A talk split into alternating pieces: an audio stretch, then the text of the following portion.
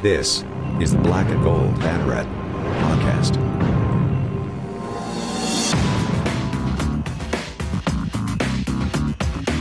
Now, here are your hosts, Jeff Sharon, Eric Lopez, and Brian Murphy. Welcome to a special edition of the Black and Gold Banneret podcast. Jeff Sharon, Eric Lopez here with you. We are previewing the UCF men's soccer team in this uh, episode. Uh, we've got lots to talk about with this team that has won, or excuse me, is unbeaten, I should say, in 42 of their last 48 games. But we haven't seen them in a while, not since the uh, fall of 2019 due to COVID. We're going to hear from uh, head coach Scott Calabrese in this edition uh, and make sure that, uh, and do a little bit of a preview of uh, the team right after that, just to give you some of the lay of the land and what things look like for them um, going forward. Eric, this has been uh, quite a run for UCF under under Coach Calabrese in the last uh, four years, hasn't it? Really has been pretty remarkable. Back to back conference regular season championships, a run to the historic first time ever in program history, a run to the Sweet 16 in 2019 season, which was the last season we had. And now we have this unique situation where it, they're playing in the spring of 2021. Ironically, something that Coach Calabrese has talked with us about in the past about maybe uh, playing in the spring as part of a two semester season. Yeah, and uh, you know, like I said, the last time we saw them was in the fall of 2019. Lots obviously happened since then, but uh, that season they were 15 3 and 2, uh, 10 1 and 1 um, at home, and, uh, and si- undefeated in conference, 6 0 and 1. Uh, their only uh, the, the, only thing they did was that remember they tied SMU 3-3 in that spectacular game back in uh, October of 2019. Seems like it was yesterday and then also like 5 years ago. It's kind of weird that way. But uh, this is a team that uh, you know SMU was just their bugaboo. I mean, they tied them at, at SMU in the regular season. They lost to them 1 to nothing in the conference championship. And then they play them again in the uh, in the NCAA's and lose to them two to one. It's like, oh my God, what can you poss- What can this team possibly do against SMU? But uh, this has turned into, I think, one of the premier rivalries in college soccer right now, isn't it?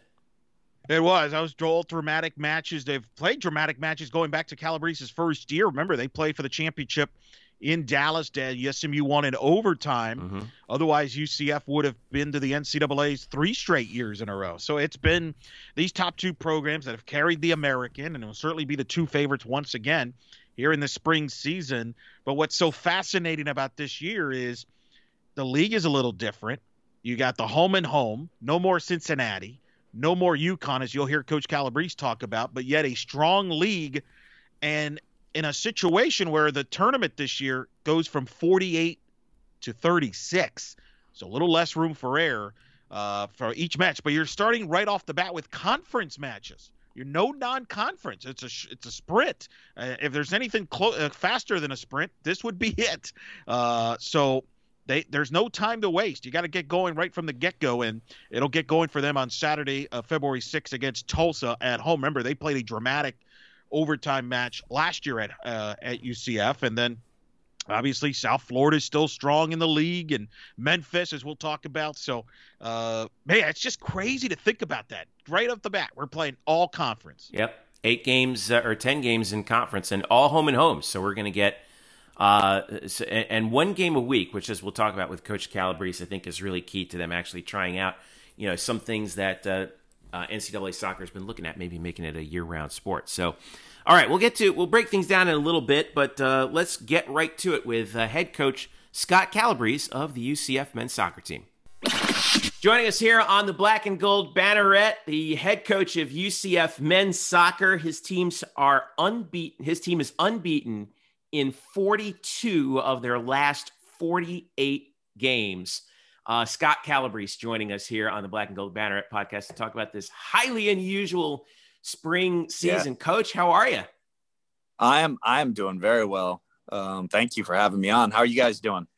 We're good. We're glad to have you on. You know, we had Tiffany on earlier, and we asked her. I guess the first question for that we asked her was, you know, how has has she adapted to this long layoff? What, fourteen months? Even though you've been practicing and you've been yeah. training and you've been playing some exhibition games at the you know, prior to when COVID happened, still a long time to go without irregular competition. Yeah. So, um, what's it been like since uh, since the end of the 2019 season, and especially since the pandemic? Is it what has it been like day to day in terms of you know making sure your players are ready, but also healthy and safe? Yeah, it it's been um, it's been very challenging, uh, especially for the players. We've we've had to become really really comfortable with being uncomfortable and and adapting uh, and being flexible. At you know, as we know, kind of COVID, we we were introduced to it and didn't really know what it was, and um, all the players left. And uh, you know, as we brought them back for the fall season, uh, we were still learning about COVID. So protocols were changing uh, all the time. How we um, how we conducted practice was changing. How we phased into training. Uh, how we created our bubble. Uh, what the players could and couldn't do. It was just it was changing all the time, and I and I think um, that created real difficulty for the players. You know, to be really honest. Um, and then at though that whole period we weren't sure when is this gonna conclude when is this gonna come to an end you know because at least if you could set your sights on a bullseye uh, you you'd you'd say okay here here's how we can move forward so it was it was really difficult especially for the seniors which was a, a really good group my first group that i recruited uh, a lot of those guys had a vision of what was going to happen. And the vision was we are going to have a fall season. That season is going to be incredibly successful. We're going to perform at this high level, both collectively and individually. And then, you know, I'm going to graduate in December and I have this path potentially to then continue my career. And so we had to, we had to handle all that. Um, and so it was a really, um, it, it was a really interesting time for us and a, a, a but I think we've come through it now, having had a lot of this adversity, and I think we're better off in a lot of ways for it. Um, and and so, but now here we are at the end with this couple days away, a chance to play, and that's really really exciting.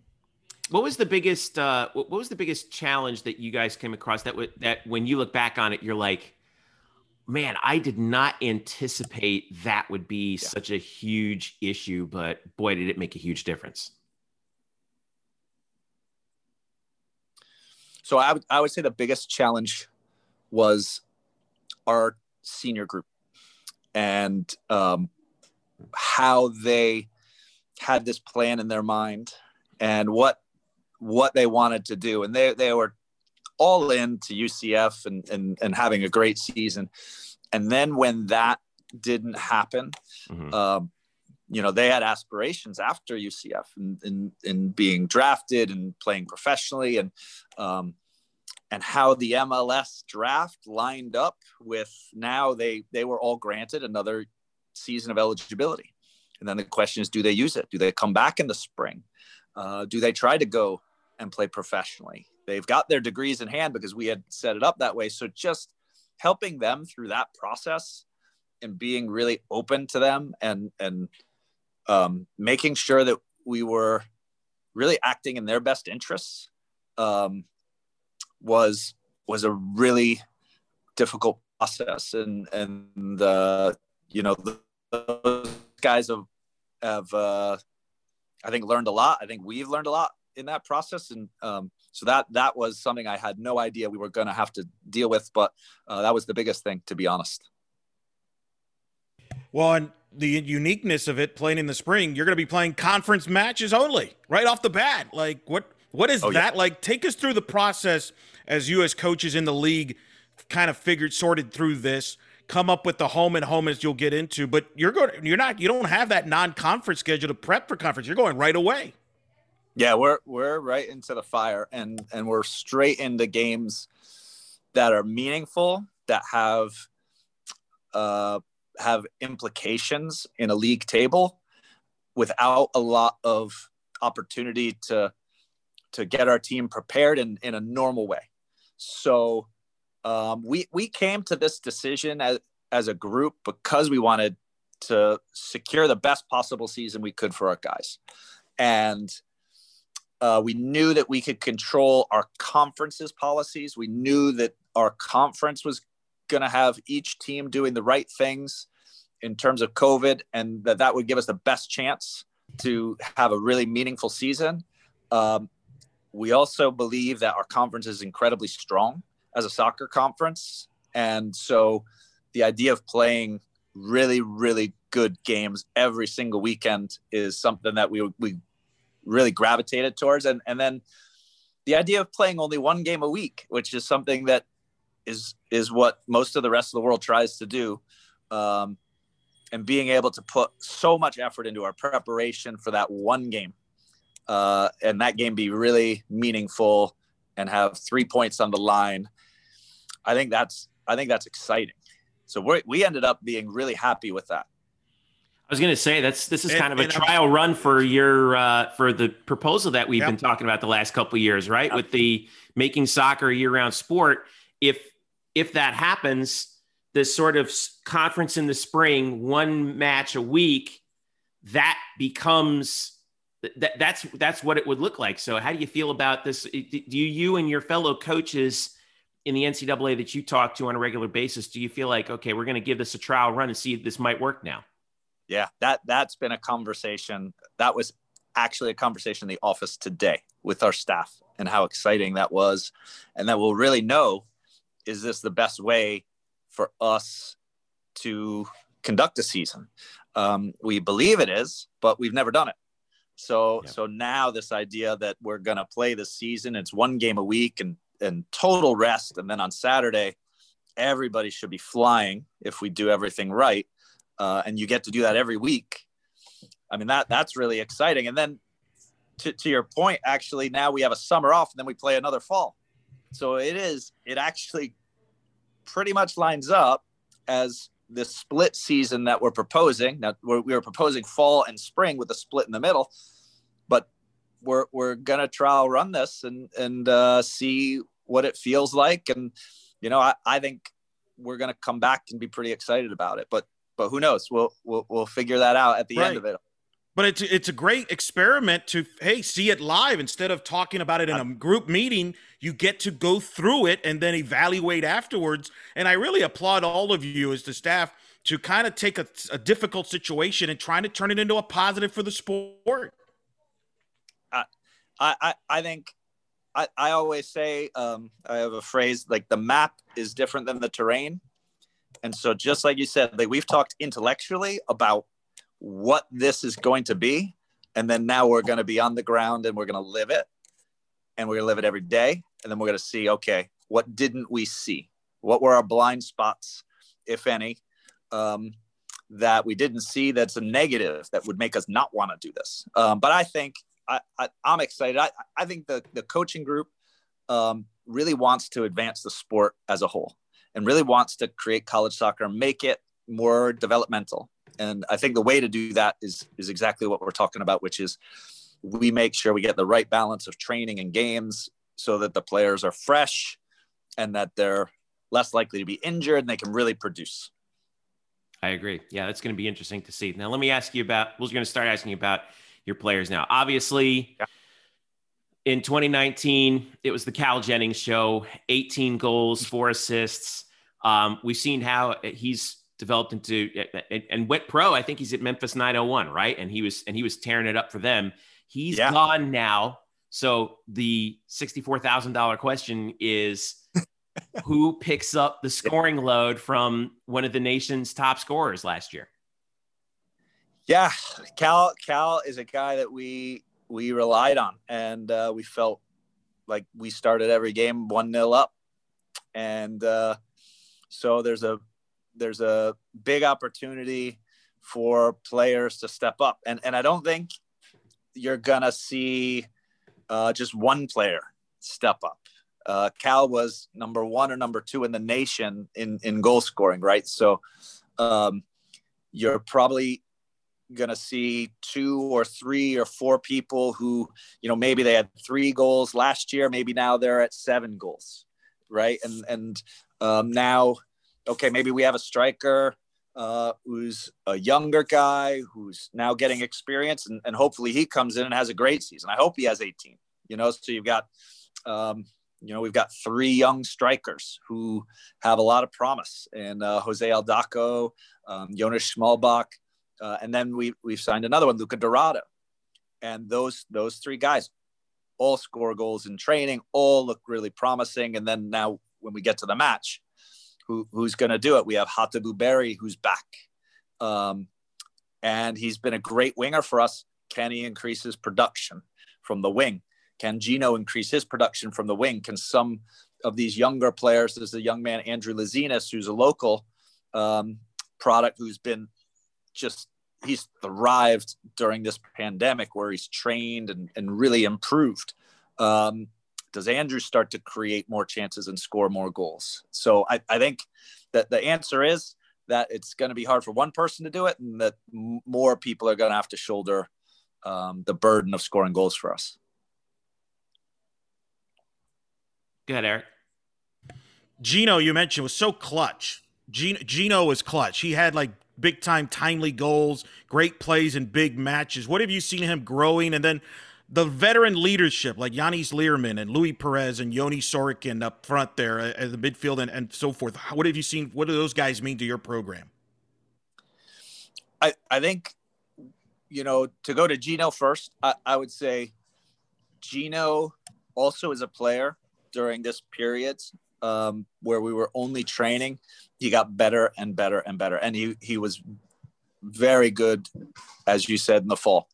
Um, and so we, I think we can expect more from Gino, and and, and I think he's he's going to have a great year. Um, and then the the the fact that these seniors, the senior returning group, you know, we have that that was that was in large part um, the first recruiting class that we had put together, um, and so they're they were a little bit older anyway, um, but now they know what the standard is, right? And they they have lived that standard and helped create that standard for the past four years. Now they're going in their fifth year, um, and so like they they they can hold the standard on the field. They can hold the standard up in training, um, and their their influence is so important. Yannik Oettl is back in goal again, and he's yeah. he's one of those other seniors too.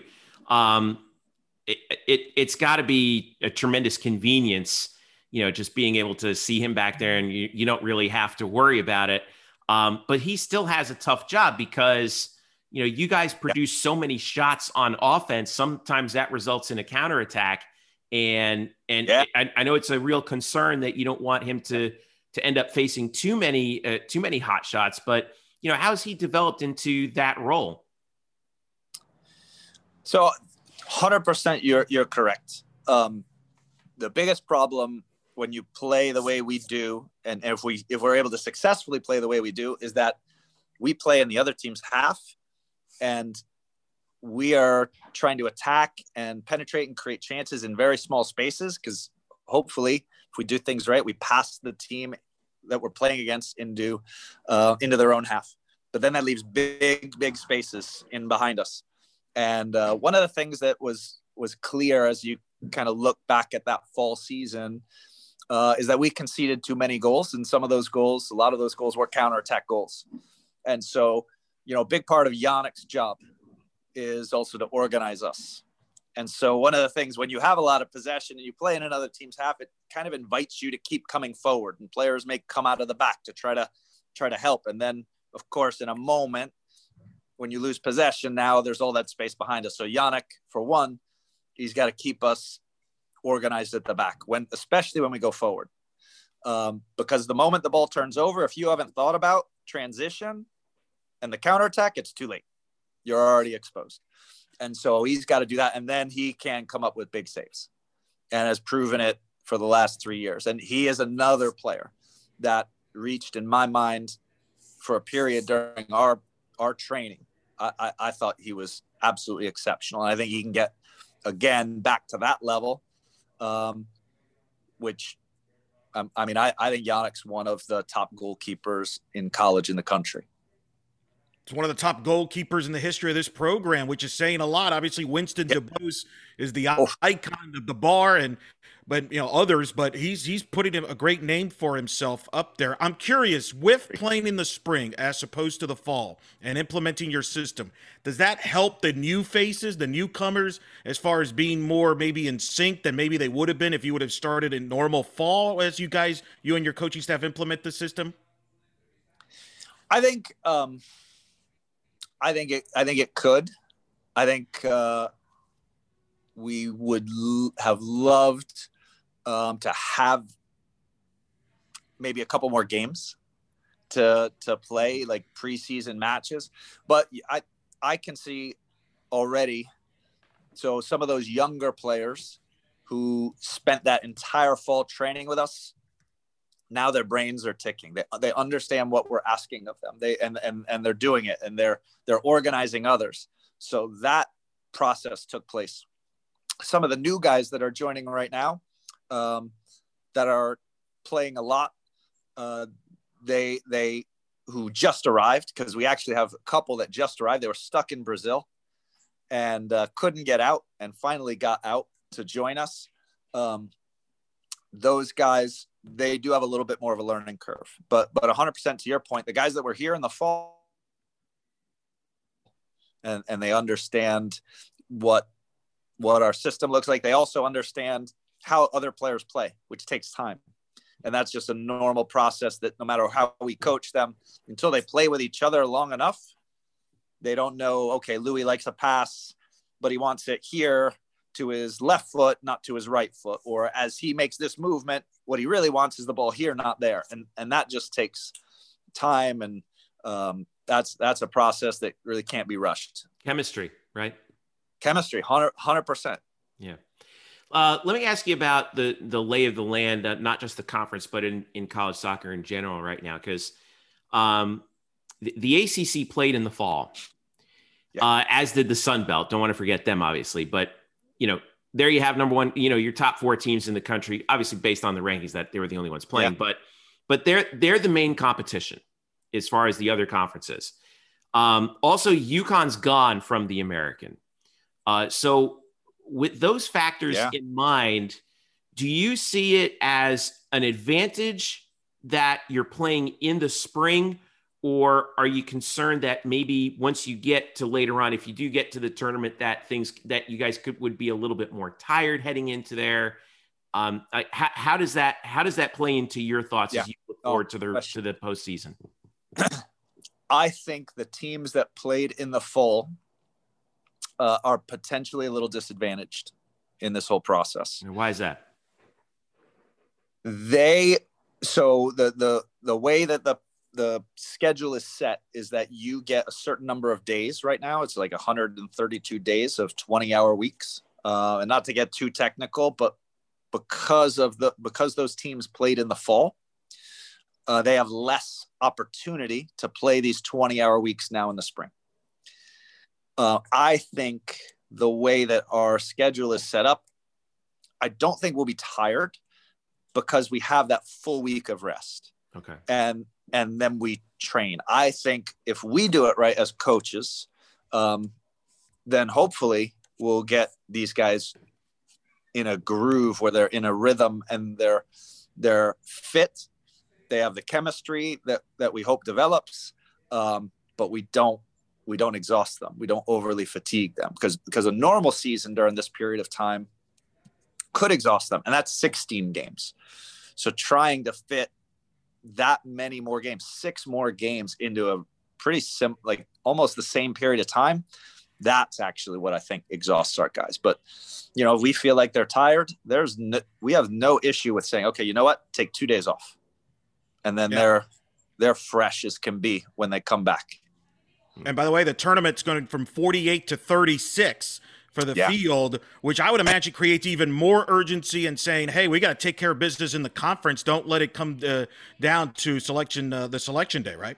Yeah, yeah, and and that's that's a hundred percent right. There's not a whole lot of room for error in terms of results. Um, so you only have a limited number of at-large bids, and you have one automatic bid, and the automatic bid is going to be determined by a tournament at the end. So the top four teams will go to a tournament. And then the winner out of that gets the automatic bid. but there is an opportunity for at large bids. The hard part, actually, with all of this, for any committee that tries to pick um, a, a team at, for an at large bid, is that no one's playing each other really. So RPI doesn't work. Right. Um, it just statistic you cannot measure us against anyone else uh, objectively. You could do it. Then there. Then what will happen is there'll probably be some subjective measures about teams, and so it's going to be um, it's going to be really difficult for those guys to figure out who's who should go because there's definitely more than 36 teams that probably will deserve to go.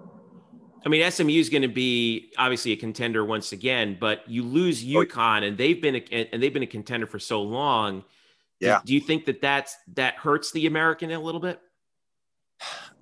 Yeah, I I think so. I think UConn was a really good member for us.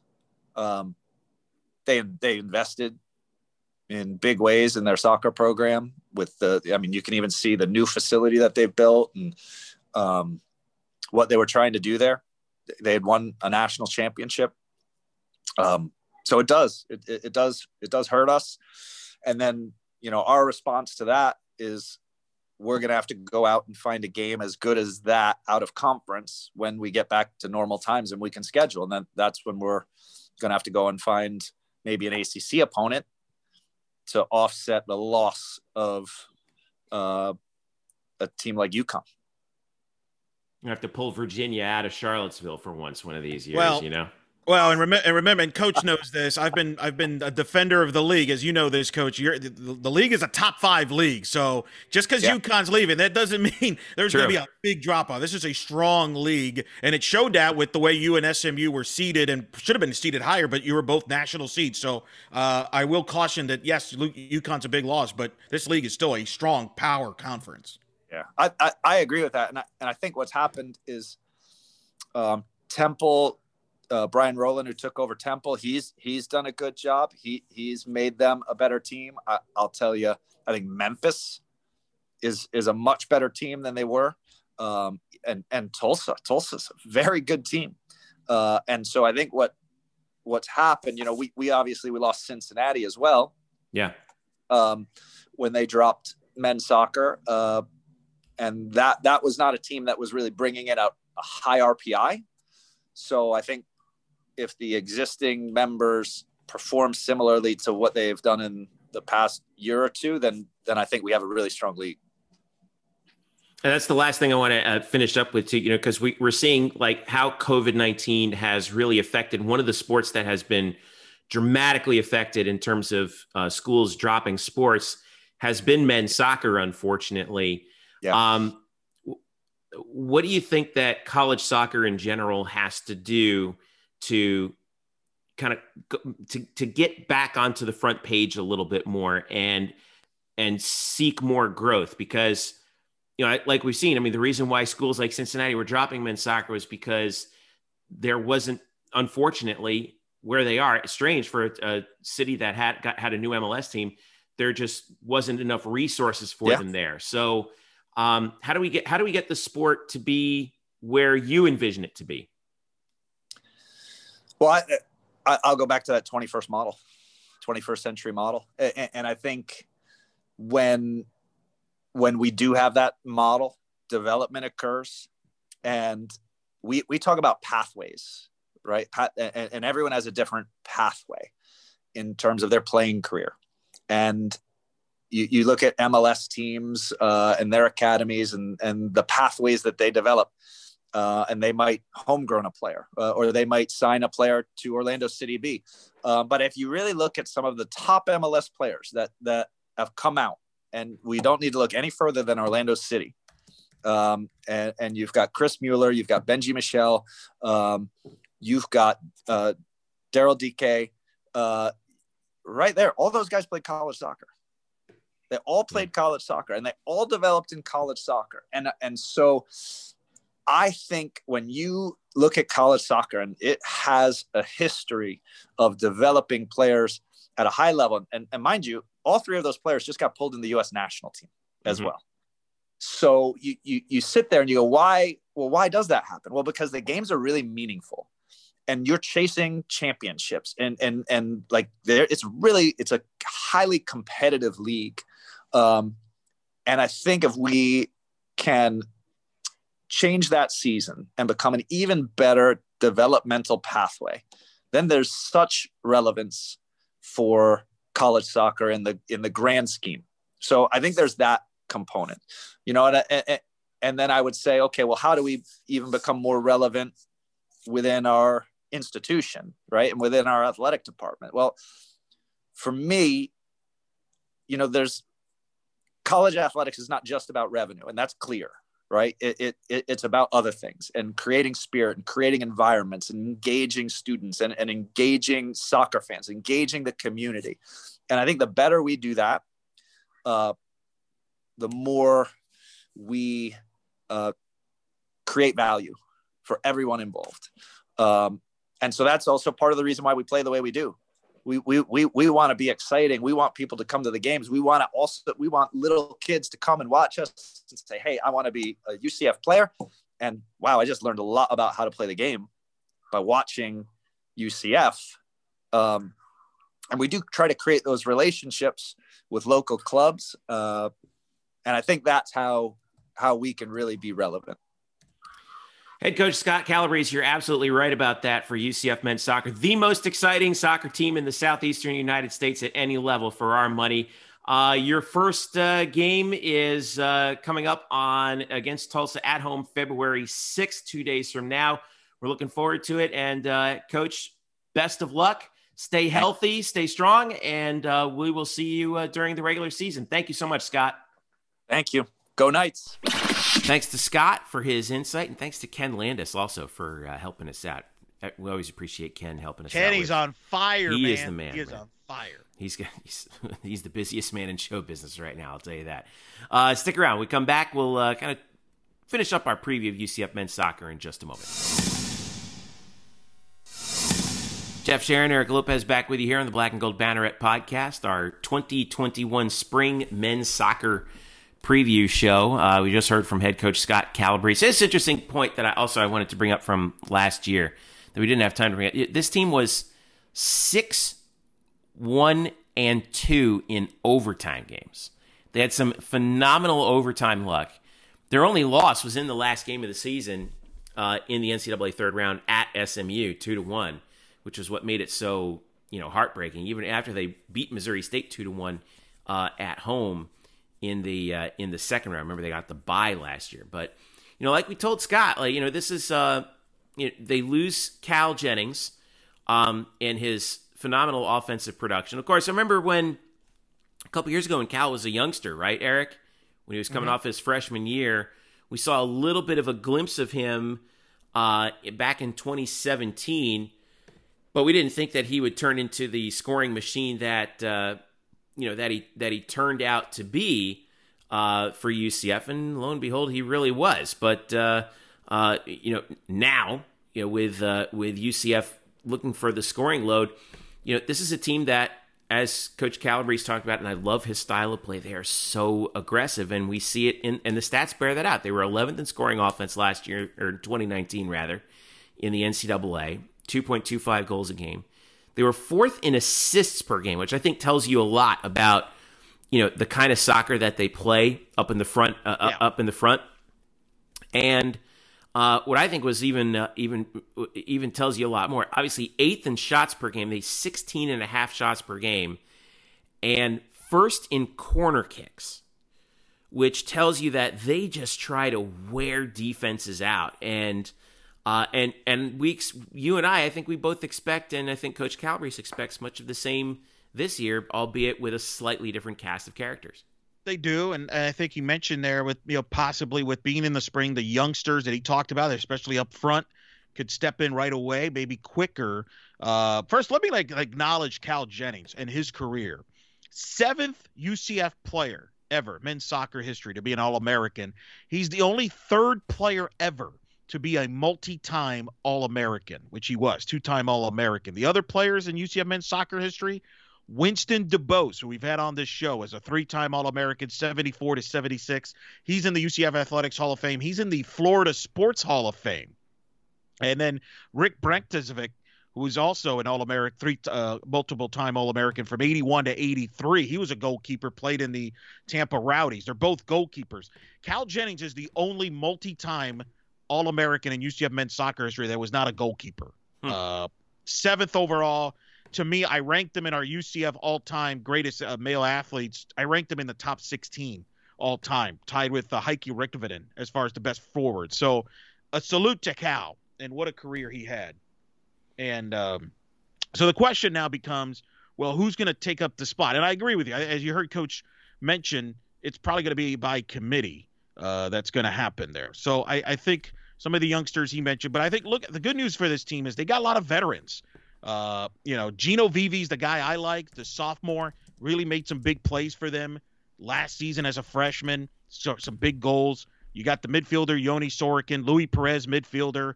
Uh, and then the, you know on the backside you got Yannis Leerman. So they got a lot of experience back. They, they're used to winning, and I think that will help them here this season. Yeah. Oh, by the way, the name finally came to me. Remember the guy who in Coach Calabrese's first year was the big goal scorer, Matthias Pyysalo. Remember yeah. him? Yeah. Yeah, we were like from Finland. Him, hey, how you, right? And we were asking how are you going to replace that production, and you're like, hey, it could be some guys, but you know, we got this youngster Cal is pretty good too, so that worked. Yeah, out. yeah, and we saw little glimpses of that. And I think I think what we saw last year was the glimpses from Gino uh, that that was you know sort of analogous to what we saw from Cal at the end of that first year. So uh, I'm excited to see what they're what he's able to do. Um, you know, if when he gets the full go ahead here, and you know, let's not let's not sleep on the back end here too, because we talked about how good Yannik Oettl is, and he's a senior this year, um, and and plays such a critical role back there and uh, and, and, you know obviously you, you know UCF has uh, a lot of talent that they're going to have to rely on to to keep teams at bay, at least as best they can. You know, in in the event that they in the event that there is a counterattack that they're going to have to worry about. Um, it's going to be uh, it, it, I, am I I think that they're and of course Yannis Leerman, of course from France, who's you know preseason uh, all conference. I, I, I, I, I think we would be remiss to not have high expectations for this team, at least at this point, because the system works. We know the system works because it's because we've seen it work pre Cal Jennings, and so now that he's there, someone else fills in fills in the opportunities, and so even with this abbreviated season, there's a good chance for UCF to really wreak havoc in the American. And you've got one a great one of the best goalies in the country, Yannik Oettl, who yeah. I mentioned earlier. We mentioned DuBose and Brincevic. They're probably the two greatest goalkeepers ever. Yannik's trying to move up that list and try yep. to be in there. You know, so uh, it's a veteran team. Fortunate in that you know from a roster standpoint, they weren't hurt too bad from a you know, this is such a unique situation. You have guy opportunities with the MLS Super Draft recently happened, and then players have a chance to play overseas. Uh, they didn't have a huge departure list that other teams have had.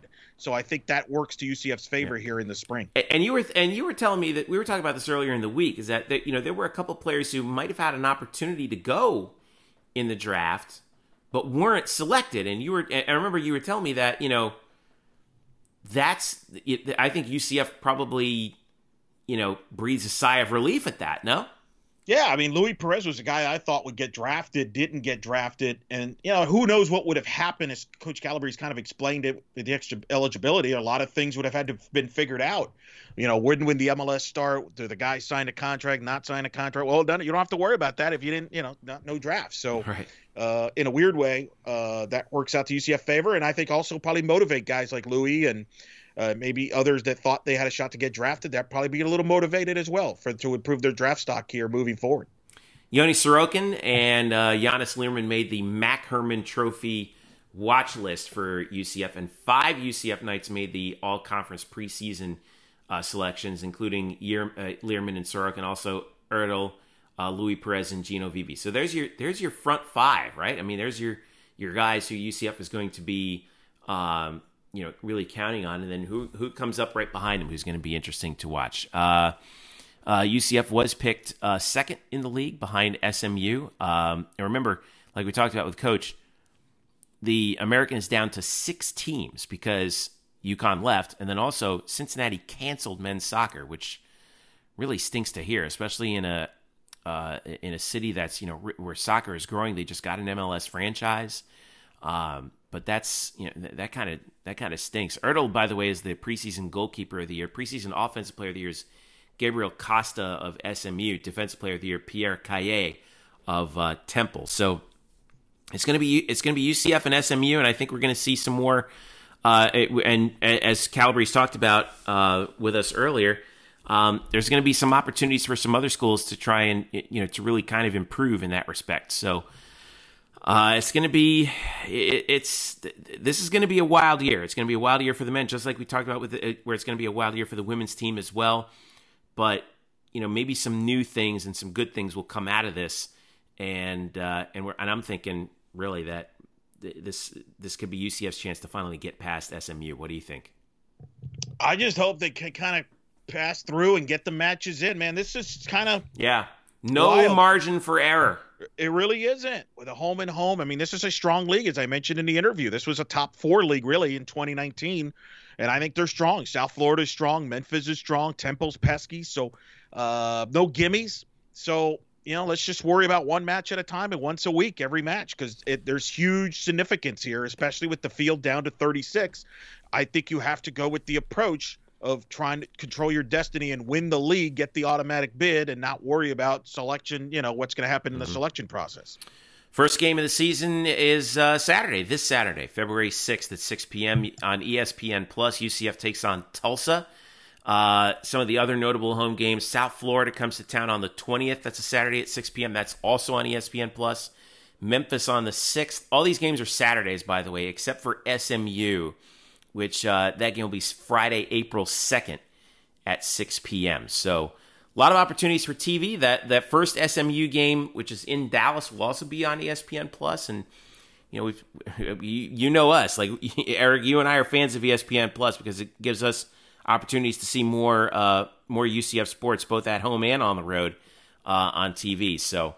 Uh, and with some pretty good production values as well, courtesy of the folks at UCF. So this should be uh, this will be fun. Of course, the American Athletic Conference championship slated for April 15th semifinals. That's a Thursday, and April 17th, Saturday, uh, will be the finals in the NCAA tournament.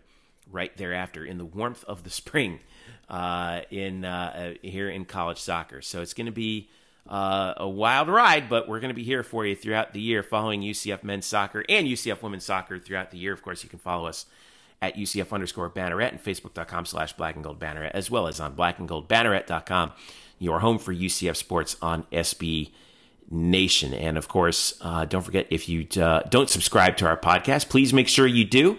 Uh, if you do subscribe, leave us a rating uh, wherever you get your podcast, be them on Android or Apple devices, and uh, let us know if there's anything that you want us to do. You can reach out to us at blackandgoldbanneret at email at gmail.com uh, with any uh, fan questions that you might want us to address on the podcast. All right, Eric Lopez, it's been fun looking at soccer. Here we go. Off we go.